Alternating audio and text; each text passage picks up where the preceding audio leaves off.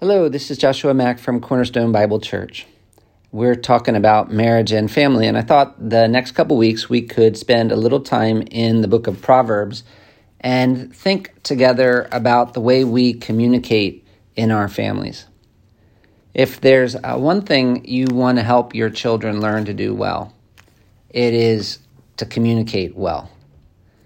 And yet, if there's one thing that is hard to help your children do well, it is to communicate well.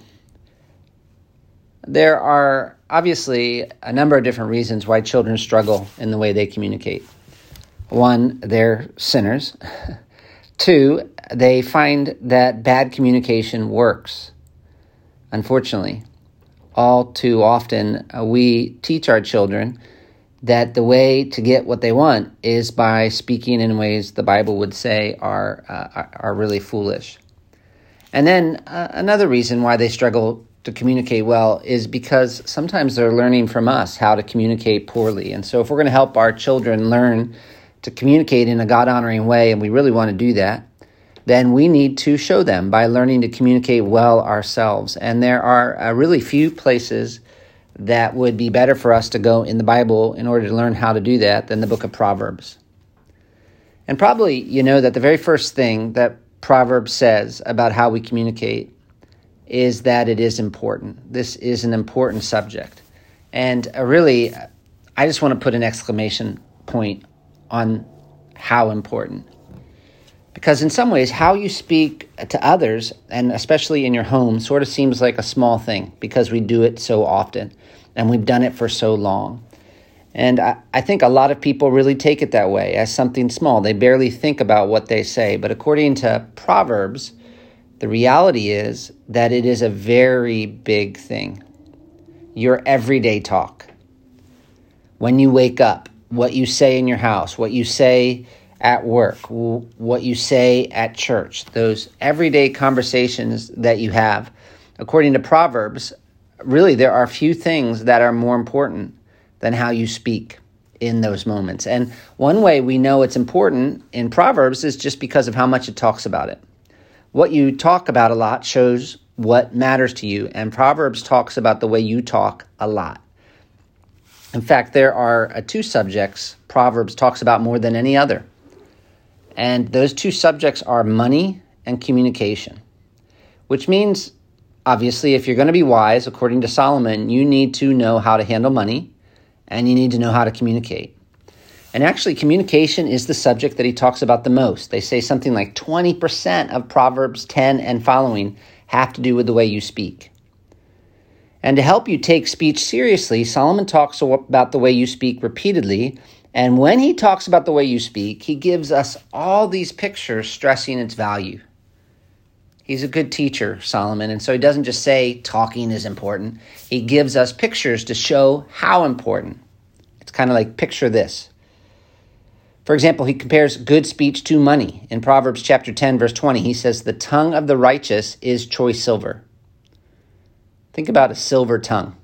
Since he knows how much people value money, he says, "You know what's really valuable? It's being able to speak well." And actually, later he says, while there are all kinds of valuable things in this world, knowing how to communicate well is especially rare and precious. Proverbs 20, verse 15. There is gold and abundance of costly stones, but the lips of knowledge are a precious jewel. It's like Solomon says, there are all kinds of valuable things out there if you want to get rich. There is an abundance of costly stones. You can find them anywhere.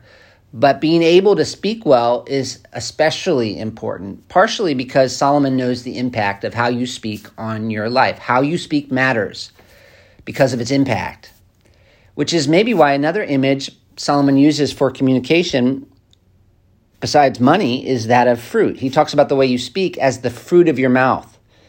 And sometimes it's good fruit if you know how to speak well. Proverbs 13, 2, from the fruit of his mouth a man eats what is good. And sometimes, though, it's not so good if you don't know how to speak well. according to Solomon, how you speak matters. If you know how to speak well, you're rich. If you don't, you're poor. If you know how to speak well, you're healthy and satisfied because you're going to eat good fruit that comes from your good speech. And if you don't, you'll be sick because you'll be eating what's bad for you. And so, really, there's hardly any area in your life that has more of a uh, lasting impact in your life than how you speak. And to help you get an idea of how much it matters, I want you to think with me about what Solomon says about the power of the way you communicate. A wise person knows speech matters because a wise person understands the power of speech. That's really one of the differences between someone who's good at life and someone who is not. And to help us see how powerful speech is, uh, he starts uh, negatively, Solomon. If you uh, take a look at Proverbs chapter 10, verse 8, he says, bottom line, if you don't control the way you speak, it can ruin your life. The wise of heart will receive commandments, but a babbling fool will come to ruin. And babbling means uh, uh, it just means a person who talks and talks and talks and talks, who's not in control of what he says. He just says and says and says. And Solomon says that failure to control his mouth is going to destroy him. Proverbs 10:10. 10, 10. He repeats, Whoever winks the eye causes trouble, but a babbling fool will come to ruin. And one more time in the same chapter, just to make sure there's no confusion. The wise lay up knowledge, but the mouth of a fool brings ruin near. And I like that picture, brings ruin near. It's like ruin is out there waiting. A messed up life is out there waiting. Pain is out there waiting. Problems, complications are out there waiting. And the way a person speaks can bring ruin closer and closer, step by step, until one day it pounces and destroys him. Maybe Proverbs 18, verse 7 says it best A fool's mouth is his ruin, and his lips are a snare to his soul. And a snare is a trap. And Solomon's saying the way a person speaks can make his own lips a trap that he catches himself in. A fool's mouth is his ruin. It's like you look at that person and you ask, why is that person's life ruined? And the answer is not complicated. Solomon says, listen to how he speaks. The way you speak matters because the way you speak has the power to destroy your life. And it does that in a lot of different ways. For example, one way a failure to control your speech can destroy your life is by making it difficult for you to benefit from God's word. And that's a big deal to have God's word and not benefit because of the way you communicate. And uh, this is Proverbs 10:8 again, where Solomon says, "The wise of heart will receive commandments, but a babbling fool will come to ruin." And I guess you have to think about that for a moment. Receive commandments. The wise in heart will receive commandments. Because uh, if you know Solomon and his father David, you know they're big on the power of God's commands, and they really think God's commands have the power to transform a person's life. So receiving commandments is huge because God's commands can do all these amazing things in a person's life. And yet, in spite of how powerful God's commands are, there's a person who doesn't actually benefit from them because he hasn't learned to control the way he speaks. And so, even though he's in the presence of the most powerful force in the world, truth, he's right there in the presence of all this truth that has the power to change him, it doesn't do him any good because he just keeps babbling. His mouth makes it impossible for him to benefit from God's word. And there are uh, lots of different ways people do this, of course. Maybe he argues. A lot of people do that. When they're being convicted by God's word, they get angry and sometimes they start attacking the person who's speaking the truth to them. It's like, who do you think you are? Or, I see all these problems in your life. How dare you?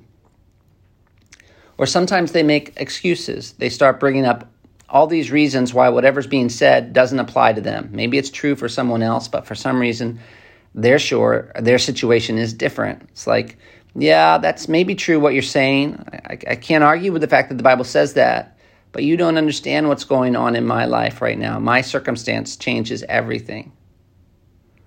Other times, instead of listening, uh, when they're being confronted by truth, they go on and on and on about the fact that they already knew that, or studied that, or thought about that. And sometimes they even start adding all these other things they read or studied as well. And it's not to genuinely add to the conversation. That's not why they're talking. They're talking to get you off track. It's it's about distraction. Other times, honestly, people just talk so much that they don't give the people around them a chance to speak into their lives. And that's probably fundamentally what it means to babble. They have a big mouth and very small ears. And really, as believers, we want it to be the opposite. We want to be people with very big ears and small little mouths who know when to speak and who think about how to speak because we know that the way we speak matters. It matters. It has power. It can ruin your life. It might even be ruining your life right now and you don't realize it. And one proof it can ruin your life is how it makes you difficult for you to benefit from God's word because you're arguing, attacking, excusing, or defending instead of actually listening and receiving and obeying. But you know, uh, to take this to the next level, not only does the way you speak matter because it has the power to do you great damage, according to Solomon, it also has the power to do others great damage as well. And we'll think about that a little more next time. But for now, I want you to just spend some time evaluating your everyday talk. If you had to give a speech, you know, in front of a, a lot of people, you would take that seriously. You'd probably prepare. You would you would think about it. But for some reason, we often don't think very much about the way we talk to our families, the way we talk to our friends. And yet, the way we talk in those moments has a lot of power. It, it can do us good, or it can do us a lot of damage. Is the way you speak something that you take seriously? Maybe uh, you could spend some time asking God to help you evaluate your speech. If you if you really want to do your children good, learn to communicate in a way that honors God. Give them a model to follow. Teach them through the way you talk how to talk.